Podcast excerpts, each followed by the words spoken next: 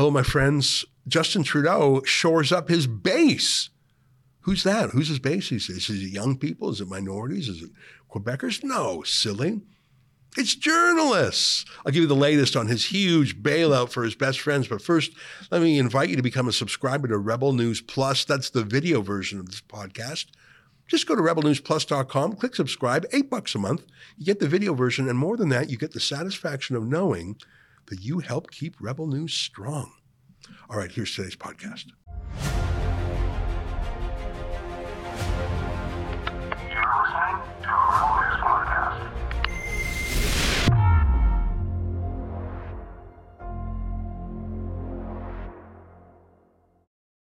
Tonight, as Canadians abandon the Liberal Party in record numbers, Trudeau pays off his base. Journalists. It's March 1st, and this is the Ezra Levant Show. Shame on you, you censorious thug.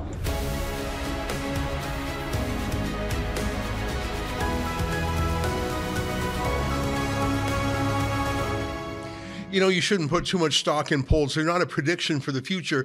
They're a snapshot in the present, but still, you got to like how the polls have been looking for about a year now. In fact, in the last month or so, they're the worst ever results for Trudeau. It is a fact that Donald Trump's approval numbers in Canada are higher than Justin Trudeau's approval numbers in Canada. Isn't that weird?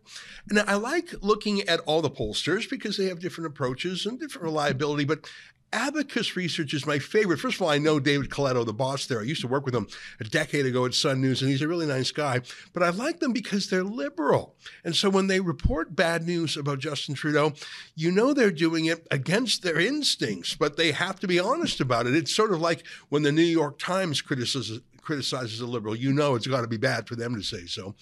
One of the statistics I like to look at is different demographic groups Westerners, men, women, young people are for the conservatives in a way that I don't think has ever been the case in my lifetime. Now, every other demographic seems to be for them too, including women. For the first time I can remember, conservatives have an advantage with women.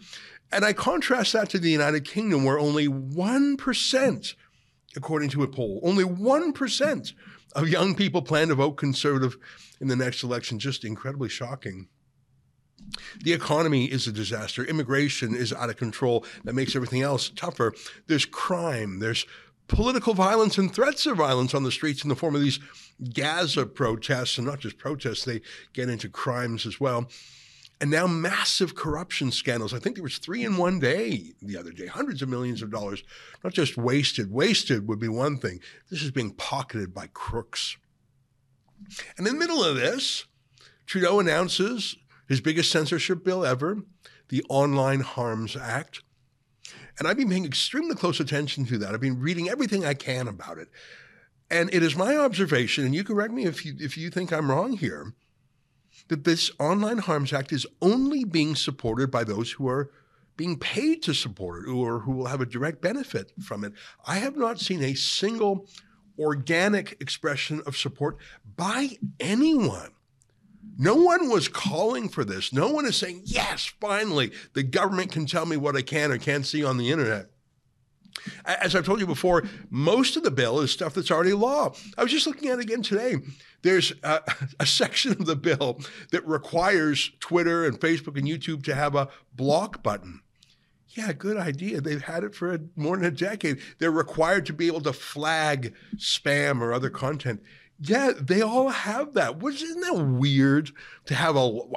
I demand that you have a block button. Okay, well we we have one, so your demands are met. I demand we put that into law. Okay, you do you. We'll have the block button whether or not you do it. Like it's it's just such an awful law. Half of it is is just stupid stuff. I mean, if those things weren't done, if there weren't a law against revenge porn, for example, it'd be a good idea to introduce it. But Stephen Harper already did that. The law against revenge pornography it was enacted in 2014.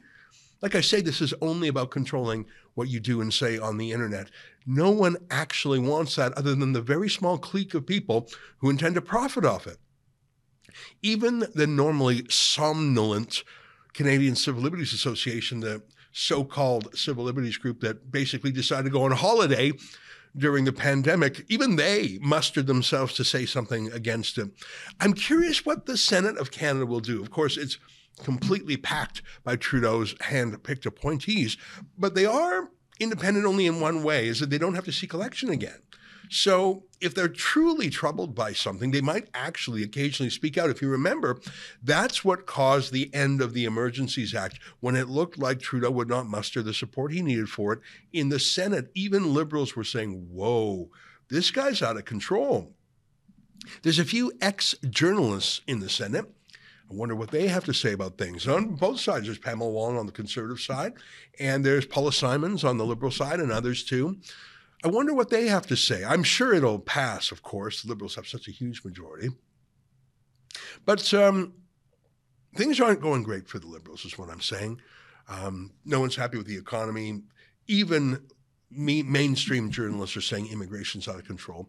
So the Liberals are trying to shore up their base in what could be an election year. I think it's 50 50 that we'll have an election in 2024. So, who is this Liberal base to be shored up? Obviously, it's Hamas supporters. It's a full court press for their vote every week. Seriously, every cabinet minister um, who's even close to that father's weighing in on a weekly basis, and with good reason. There are now areas in this country where the pro Hamas vote, vote is significant enough to make a difference. I don't know if you saw this news in the United Kingdom yesterday. They had a by election in the district called Rochdale. And who won that not Labor, not the Conservatives, but an sort of independent, extreme pro Hamas candidate, George Galloway. Just a shocking win. Take a listen to him. Keir Starmer, this is for Gaza. You have paid and you will pay a high price for the role that you have played in enabling encouraging and covering for the catastrophe presently going on in occupied Palestine in the Gaza Strip. Oh, by the way, here he is literally hugging a leader of Hamas. So, yeah, that's what Trudeau wants. He wants a half a dozen Hamas ridings in this country. He thinks he can get them. I think he can. But who else is for Trudeau? not young people, not minorities, other than the small, well, I don't know if it's small, I wish it was small, pro Hamas segment. Not women, not even Atlantic Canadians, not even Quebecers. So who is his base? Well, the answer is so obvious. It's journalists. They're not numerous, but they have megaphones and magnifying glasses. So what they say is echoed many times over. And wouldn't you know it? Look at this. Justin Trudeau's taking care of those who he wants to take care of him. Ottawa adds funding to CBC, despite executives' claims it was asked to cut its budget. That's what they think is important. The lie of the executives say that's not what's important. What's important is that Trudeau is taking care of the journalists, so they take care of him. I'll read a little bit. Documents released Thursday show CBC will get $1.4 billion in 2024 2025. Canada's public broadcaster, it's not the public broadcaster, it's a government broadcaster. There's a difference. Canada's government broadcaster is getting an increase in funding despite executives insisting that a request to cut CBC Radio Canada's budget for the next fiscal year was one reason they announced layoffs for 10% of staff. Now, I'm sure it's true. I'm sure the Liberals, uh, you know, this is a back and forth. CBC was sort of saying, well, we're going to lay people off if you don't get us, give us more money. It, it was sort of a negotiation of sorts. But um, look, of course, Trudeau's going to pay these people off. Let me keep reading. Documents Canadian Heritage released on Thursday show CBC will get a 1.4 billion dollar budget in 2024, up from the 1.3 billion it spent in the previous year. The increase amounts to $96.1 million, which the department says is primarily attributable to salary increases following the ratification of collective agreements. Oh, so they're all getting raises. You heard it? They're all. Did you get a raise last year? No, in fact, you had a real reduction in your per capita GDP, and more is coming when they hike the uh, carbon tax on April 1st. Let me keep reading. The broadcaster announced in December it would cut 800 jobs and $40 million from its production budget because of a $125 million projected shortfall for the coming fiscal year, which begins on April 1st. You know, there's a saying in Washington, D.C., I think it applies here in Canada too firemen first. Which is if you tell a government organization they have to cut money, they're going to obviously cut the one thing people care about the most. We're going to, oh, because the government has reduced our budget, we're going to have to lay off the firemen. Not any of these useless bureaucrats, the firemen. And so I think that's the game CBC's executives were playing. They were saying, well, Justin Trudeau, if you don't give us more money, we're going to have to lay off hundreds of staff. Uh oh. Oh, good. You're going to give us more money. You know, Catherine Tait, the CEO of the CBC, is one of the absolutely worst people in Ottawa. And I think even her own staff hates her. I'm on TikTok, which is a Chinese app. I shouldn't be on it because it's spying on me. But I get the feeling that the people at the CBC who actually run the TikTok account actually hate Catherine Tait because it's only on TikTok, not on Twitter or the websites, that they have the most unflattering videos of her. I, I think they actually hate her. Uh, here she is lying a few months ago about bonuses and saying, no, no, no, we don't have bonuses. It's just performance pay. Mm-hmm. And no, I'm not going to tell you if I'm going to take a bonus myself. Remember this loathsome woman? Will you be giving bonuses to executives? My, my response to that question is to say that we have a process, a rigorous process. It is not my decision to award performance pay. It is, in fact, the uh, decision of the board of directors, and that decision comes at the end of the fiscal year. We have another two months before we reach the end of the fiscal year. And as I have also said in public, everything is on the table. So we will see at the end of fiscal year based on results and where we are financially. So, as the CEO, you do not make the decision. You have no say in whether or not bonuses are granted. All of the management team uh, uh, measures and analyzes our results on an annual basis, which are published very clearly As in our the CEO, in the you quarterly have no reports. say in whether or not bonuses are given. All of the management team presents to the board of directors the results of our year against KPIs, key performance indicators that have been tracked throughout the year. And based on the analysis and the results, uh, the board of directors makes its decision. I should just point out, perhaps of interest, for example, last year, we did not meet two of our KPIs, Ms. Tait, and our thank you. bonus I'll go level to my was next reduced. question. It's just really weird to me that someone who lives in New York City would be hired to run the Canadian Broadcasting Corporation. I know for uh, at least the first part of her uh, tenure, she would commute back and forth from New York. She would fly in because she cares about carbon emissions. You see, it's really weird to me that a New Yorker is uh, running the CBC, but um, it's all about politics. What's incredible to me at all is that such a failure has been allowed to continue because the CBC audience continues to decline. I showed you this the other day. Frankly, I should show it to you every day. According to their own statistics, according to their own annual report, the CBC is losing viewers every year. Canada's population is skyrocketing, mainly because of immigration, but the the endemic uh, uh, population, as in the not the immigration population, is at least staying the same. How can you have a country that's never been more populous have declining viewership of the CBC every year? Because people hate it. Imagine giving them a bigger budget. Who gets a raise for failing worse every year? Well, that's the CBC. And by the way, don't believe the $1.4 billion figure. That's just their official budget. They also get special money, so uh, countless sums through for example, they got special pandemic money. There's all sorts of other money other than their official budget. So it's surely closer to 1.6 billion. Anyways, look at this news just today. So we heard about the CBC yesterday. Here's the news about more payoffs. Support for independent local journalism because you deserve to know. This is actually an official government press release. Deserve to know what? What Trudeau wants me to know? The government of Canada remains committed to helping Canadians access news coverage on topics of local interest that affect them. That is not true. Because of Bill C 18, which was going to ring out Facebook for $100 million to give payouts to Justin Trudeau's favorite journalists, you cannot post a Canadian news story on Facebook. I don't know if you know that. You can't post a Rebel News story on, on Facebook. Justin Trudeau and his atrocious scheme backfired. And so one of the largest sources of Canadian news has been cut off. Thanks, Trudeau. And, you know, let me read the press release. Local journalism reflects our day to day realities, informs us about issues that might affect us, and through storytelling, unites us as neighbors and Canadians. I, I don't really think that's what it does, but uh, hey, you do you.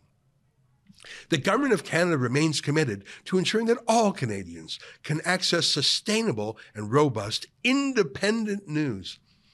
That, that's a lie. There really isn't any independent news left in Canada because every single newspaper, every TV station, every radio station is heavily regulated by government and is subsidized by government. Literally 99.9%. And that's not an exaggeration. We've shown you before that there are 1,500 different news companies on the dole. I didn't even know there were that many news outlets. Let me keep reading. The Honorable Pascale St-Onge, Minister of Canadian Heritage, announced $58.8 million in funding to extend the local journalism initiative for the next three years. A pure election year bribe is what this is, folks. It's that's why they're announcing it now. This is an election year, or next year is for sure, and they need to shore up their base. Let me let me continue a little more to protect the independence of the press. Did you know government can protect the independence of the press? I didn't know that. The only way to protect the independence of the press is not to meddle, not to use a carrot or a stick. To protect the independence of the press, the government will continue to work with not for profit organizations to administer this funding. These organizations provide the funds that support media organizations, produce local journalism in underserved communities. This just isn't true. And I know this from personal experience. A few years ago, Justin Trudeau announced something called the QCJO News License, the Qualified Canadian Journalism Organization. You have to apply to the government, and that was the precursor to getting all sorts of benefits for your uh, newspaper or your, your website. Now, we would never take money from Trudeau, but we wanted the status. We were refused. We were rejected. They said what we do is not news. They said less than 1% of what we do is news. And they denied us. Just like the hand-picked debates commission that Trudeau set up denied us as well. It is a lie to say that this is independent, and it is a lie to say that this is being done at arm's length from government. But look, I've got to tell you this, folks. Bribing journalists like this, it's not going to save them. In fact, it's going to drag the media down with them. Because every day that the journalists of this country mimic the liberals of this country, they absorb the hatred that's directed at the liberals. I'd like to see polling for journalists the same way I see polling for uh, politicians. I think it's not going to save either the liberals or the newspapers, but it will explain a lot of the editorial decisions that you see by the regime media this year. Stay with us for more.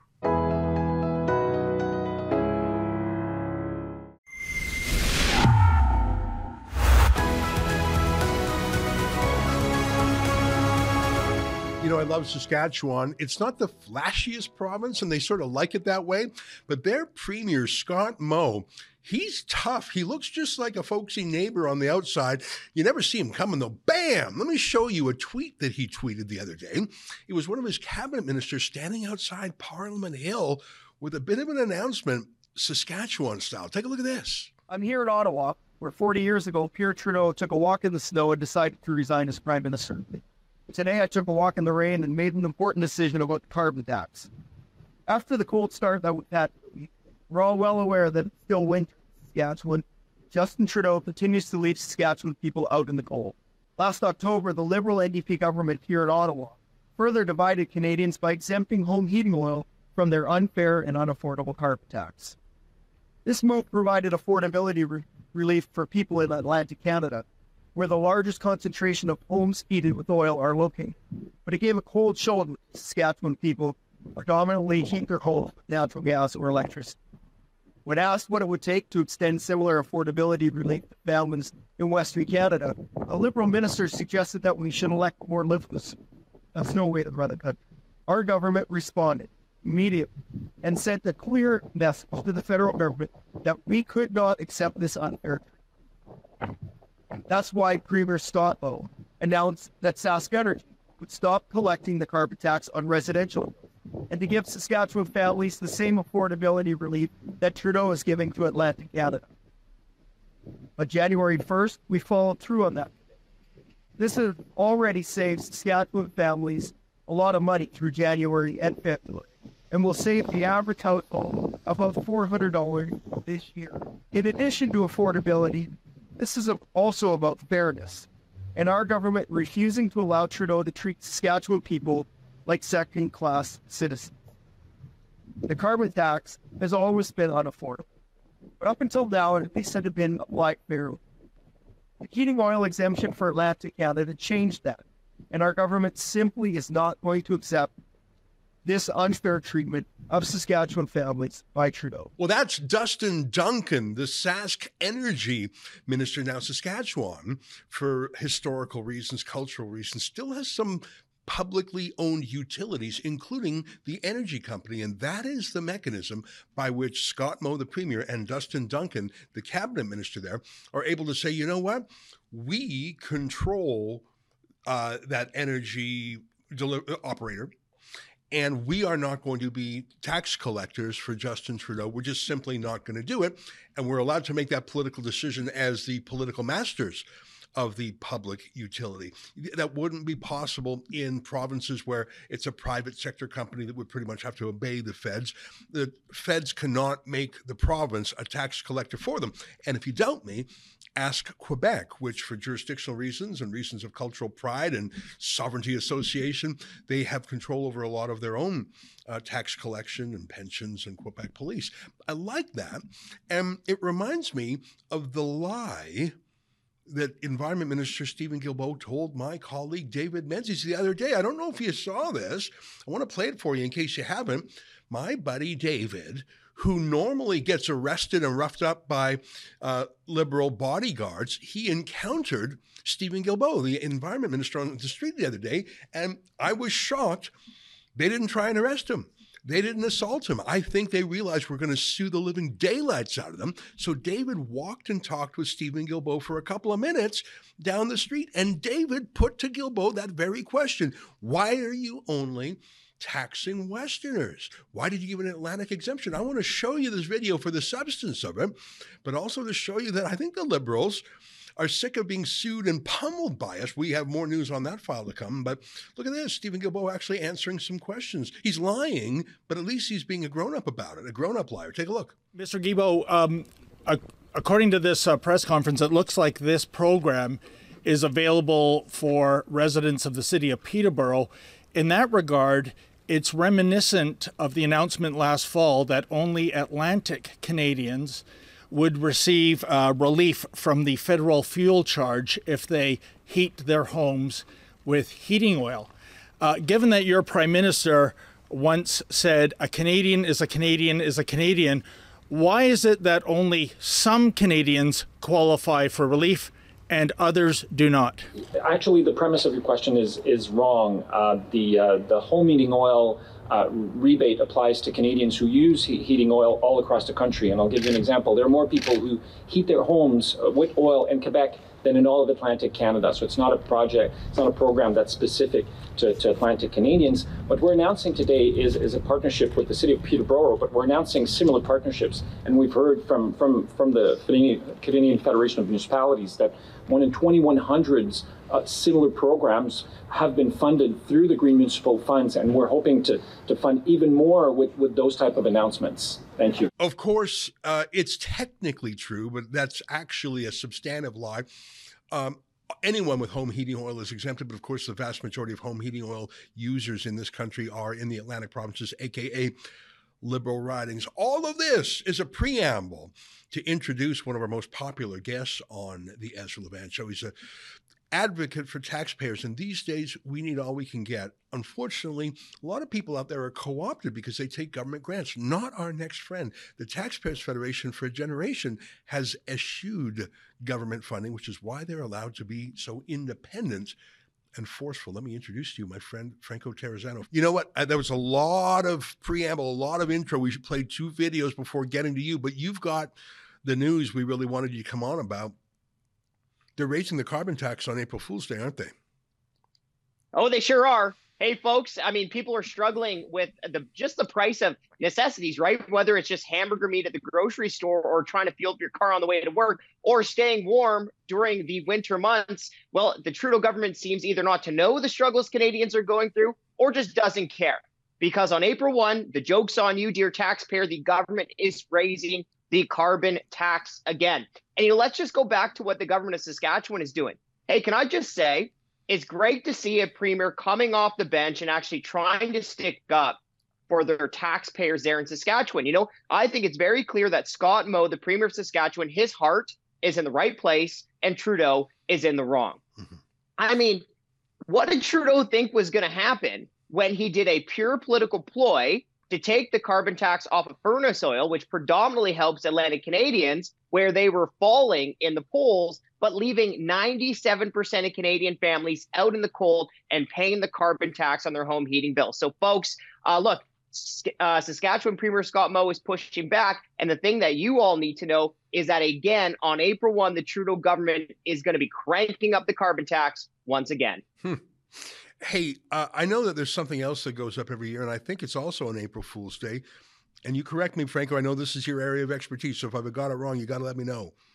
Is it also true that every April 1st, the members of parliament and the senators give themselves an automatic raise too? Is that true? Oh, it sure is, right? So on the same day that they take more money from your wallet, they're stuffing more money into their own wallet, right? So a lockdown, sky high inflation, people losing their job, people losing their businesses. None of that stopped our so called representatives in Ottawa. They're supposed to represent us, but they're not representing us very well on this issue, are they? None of that stopped members of parliament for rubber stamping their pay raises year after year after year. And again on April 1, they're about to give themselves another raise. This year's pay raise will range from an extra 8,100 bucks for a backbench member of parliament all the way up to an extra $16,200 for Prime Minister Justin Trudeau. Okay, so stay with me here for another second, folks. After this raise goes through, a backbencher, along with collecting dust, will be collecting a salary north of 200,000 bucks, and Prime Minister Justin Trudeau's new salary will be about 405,000 smackers there is no job in the private sector that he could possibly get on the merits that would pay him more than a hundred grand. The man has no tangible skills. He, um, I mean, I mean, the money is is just the icing on the cake for him. He's atrocious in every way. But the idea that he's getting a raise after his misconduct, his incompetence, his failure is shocking to me. It's just so, I mean, there's 365 days a year. It's a leap year. So this year there's 366 days in the year. The odds that they chose April Fool's Day for both the carbon tax hike and the pay raise, it, I, I don't know if it's a coincidence, but I think they think we're fools. I think putting it on that day is their way of saying you're fools. And frankly, this applies to the opposition MPs too, because they're all getting the pay raise. Franco, are you aware of any conservative MP or new new Democrat MP or Bloc MP who is saying no, I'm not going to take it, and I'm going to prove I'm not going to take it. Some of them sort of mumble something once a year, but I've never seen proof that they're not all in on it. So there are some things they're all colluding against the taxpayer. Do you have any evidence to the contrary? No, that's a great point. Here, let me just step back one second, though, and I'll get right into that, I promise, okay? But one thing I have to show you folks is that since the beginning of 2020, okay, this will be their fifth pay raise since the beginning of 2020. So lockdowns, business losses, job losses, sky high inflation raise every single year. Now, to the point, carbon tax up, MP pay up, you pay higher taxes, they take higher pay. Do you see how it works, folks? Yeah. And I'm yeah. glad you brought up that other question about the opposition, right? Because the liberals or the government could stop the pay raise with a simple piece of legislation just like it was stopped in 2010 to 2013 following the 0809 recession. So it can be done and it should be done. Now, to the main question, that's a great one. And I haven't seen a single member of parliament truly attack the member of parliament pay raise. Yeah. While the liberals could stop it tomorrow, all that would really need to happen is for one opposition party to truly break ranks yeah. with the rest of the parties in the House of Commons, mm-hmm. to launch a campaign against it, mm-hmm. to put in a private members bill, mm-hmm. to take to social media, and to make a real stink about this. Yeah. So, my message to any member of parliament who's watching this show and who wants to be a true tax, uh, taxpayer champion well, if you really want to be a taxpayer champion, you got to oppose the carbon tax hike and you got to oppose the MP pay raise. Hey, I want to talk to you about one more thing. A few weeks ago now, it's about it's about a week old now. Um, there was a little startup airline about two years old in Canada called Lynx, L Y N X, like the like the big cat. And I flew on it a couple times. It, it, it's not as luxurious as, let's say, an Air Canada seat or even WestJet. It's, it was a real uh, economy, ultra low cost carriers, what, what they called themselves. And it was cheap. It, it, let, it was sort of the people's airplane. It was just for students and tourists and, and small business people and people who really couldn't afford to, to fly at regular prices. So this was, I mean, they have these in Europe more Ryanair and EasyJet and things like that. But uh, this was a Canadian version, and they flew for two years, and they had about 20 cities they went to. And I guess it's about a week ago now, a little more. They announced that they're shutting down, and they listed mm. six reasons, Franco. And I don't know if you read them. Almost all of them had to do with the federal government. They talked about regulation, they talked about inflation, they talked about the eroding currency because their, their costs are in US dollars leasing those jets. Um, they talked about carbon taxes. They talked about you know fuel taxes, and I think six out of six or five out of six reasons they said they were going out of business had to do with this government's misconduct. And I thought to myself, this is terrible. It's terrible for the staff and owners of Lynx. It's terrible for the Canadian consumer who now has less choice and more cost. But Franco, that's what I think. I think in the Liberal government, this is a success. Because remember the whole theory behind the carbon tax punish polluters. That's what they say. Punish behaviors that emit more. So by driving Lynx out of business, they're achieving their climate goals by getting people to fly less. And if they cause people to give up their cars, you and I would call that a disaster. They would call it a success. The whole point of the carbon tax, this is what they say, is to change your behavior, to nudge people to doing things that involve less energy. Killing Lynx looks awful to you and me, but to them it's a success. Isn't that the whole point of the carbon tax? So Ezra, I, I hadn't heard about that, but let me just make a point about the broader economy that is, in essence, a similar issue. Okay, so these regulations, these taxes, when the federal government is increasing costs for businesses through the regulatory environment, uh, through higher taxes, through the money printing, you know who that benefits? Who? That benefits the bigger companies that are better able to deal with the higher costs from taxation and regulation and pushes these smaller companies out of the market. Yeah. Okay, so that helps quasi monopolize industries to the benefit of the big corporations and that hurts the smaller businesses who are trying to break into the market or who are just trying to compete and it also hurts the consumer right so not only are you paying the direct price of these taxes and regulations that directly drive up the price of goods but you also suffer through the regulation that forces out the smaller companies because the monopolization or the quasi monopolization of industries drives up costs for consumers that way. And while I don't know the specifics of what you brought up, I can tell you that that is a huge issue across Canada, including multiple different sectors where you have the government regulate increasing regulatory costs, increasing tax costs that drives out the smaller and medium sized businesses and it makes life in Canada more expensive by reducing competition. Yeah, I, I, think these are troubling times. Lynx going out of business. Uh, I see other companies, if I'm not mistaken, I think Lush Cosmetics announced it's shutting down 33 uh, locations. There's announcements of companies shutting down all the time. Um, you know, sometimes economists point to GDP, gross domestic product, and say, well, it's growing. No, it's only growing because of uh, massive immigration. On a per capita basis, Canadians are poorer now than we were 10 years ago. 10 years of moving backwards in terms of prosperity. Canadian provinces are now poorer on a per capita basis than even states like Alabama, who you know who I think Canadians would probably in a snobby way say those those yokels, those poor Southerners, yeah, they're richer than us. The average Canadian is poorer than the average U.S. black person, and and blacks are a you know underdeveloped minority, economically challenged. There's a lot of there's systemic problems there and other problems. Canadians are are even poorer still. We think we are a world leading country, but we are falling behind in so many ways, Franco, and it's heartbreaking. And I think people feel it, even if it's not reflected in the official media. Last word to you.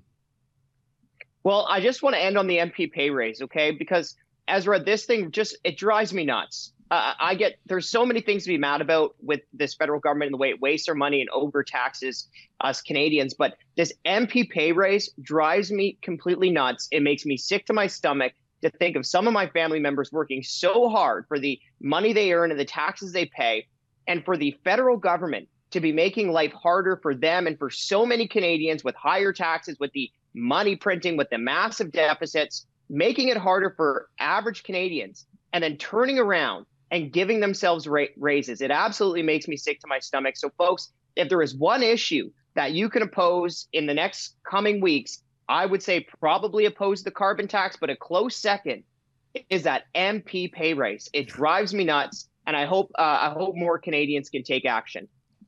Well, you and I are both nonpartisan, and someone might joke and say, "Come on, you're not nonpartisan." No, I am nonpartisan.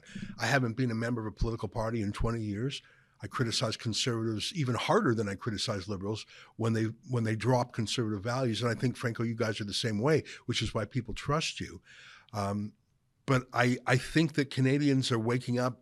Every demographic, every region, every age group, I think, is starting to say we are on the wrong path. And so th- this has been a very depressing conversation, but I do want, I do believe that change is coming. And I think it's coming in the ballot box. And I think that Canada is not done yet. We will have better days ahead. So these are dark times now, economically and in other ways, but I think we'll get through it. Franco, great to see you. Keep up, keep up the good work over the Taxpayers Federation. Thanks for having me on, Ezra. Appreciate it. It's our pleasure. There you have it, Franco Terrazzano. He's the boss of the Canadian Taxpayers Federation. Stay with us. More ahead.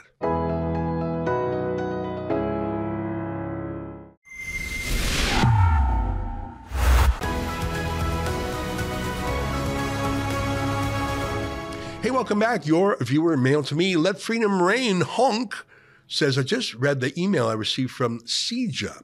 That's the Jewish Association asking for my support and to let my MP know. I'm glad I came upon this video because I was trying to figure out why they would ask for this and to support this criminal government. Thanks, Ezra. Yeah, look, CIJA, I mean, I, I know, I think I told you this before. I was on a precursor organization to CIJA about 15 years ago. And back then they were trying to have some conservative point of view because they wanted to get along with Stephen Harper. Uh, they've abandoned that altogether now, that's for sure yeah, they've been paid a quarter million dollars by Trudeau, but but I think that they're just it's not even the money. I think they just think like liberals. Um, they are based on you know Montreal liberal Jewish money, the Bronfman family, which typically is liberal, and um, they do some good work. They do. I mean, I I used to be on their board a decade ago or more, um, more than a decade ago now. But signing on to the most odious censorship bill in Canadian history is a terrible idea by its own measure, but it is an even worse look for a Jewish organization to say, yeah, we want a piece of this censorship action. I said in my monologue today, I haven't seen any organic expressions of support for this atrocious bill. None. The only people who have are those being paid off. I think the official Jews shot themselves in the foot and offended countless supporters, and frankly, offended a, lot of Jews who said, I'm not for censorship. Chemistry of Questionable says, of course they did. Have you seen the censorship laws they forced through in Europe? You can't disagree with the current opinions of past events. I Don't know exactly what you mean by that, but yeah, I think that censorship is on the rise around the world. Ireland, it's terrifying, for example. Um, I think New Zealand has pulled back from the, the worst of Jacinda Ardern's ideas. They had an election. Hopefully, we'll get rid of Trudeau too. Gordtron says Canada needs an Orwell bill that if it's in 1984 or can be argued to be along the same dystopian line that it is against the national interest, Canada could be the center of the next renaissance, but it needs away from influencing products and markets. Well, remember when I were you watching the other day when I read from our republished version of 1984, that section where Winston Smith, the hero in 1984, is being tortured. And his torturer holds up the fingers and says, How many fingers? How many fingers, Winston? And it's obviously four. And Winston wanted to say four, but the torturer made him say three or five or whatever. And when Winston said, Fine, fine, it's five. No, you have to believe it. I think so much of politics these days is psychological manipulation and gaslighting and making you say things that you know are false. I think that's what transgenderism is. You see it's a man, you know it's a man, You know, it's insane for them to go in a girl's change room, but they force you to do it. I, um, it's absolutely crazy to me. And that's just one aspect of the total gaslighting. Trudeau saying, I'm for civil liberties while he brings in the censorship law. Trudeau saying, I'm against division when he pitted vaccinated against unvaccinated. It really is an info war. There's a battle on for your mind, as Alex Jones would say. Well, that's our show for today. Thanks for watching today and all week.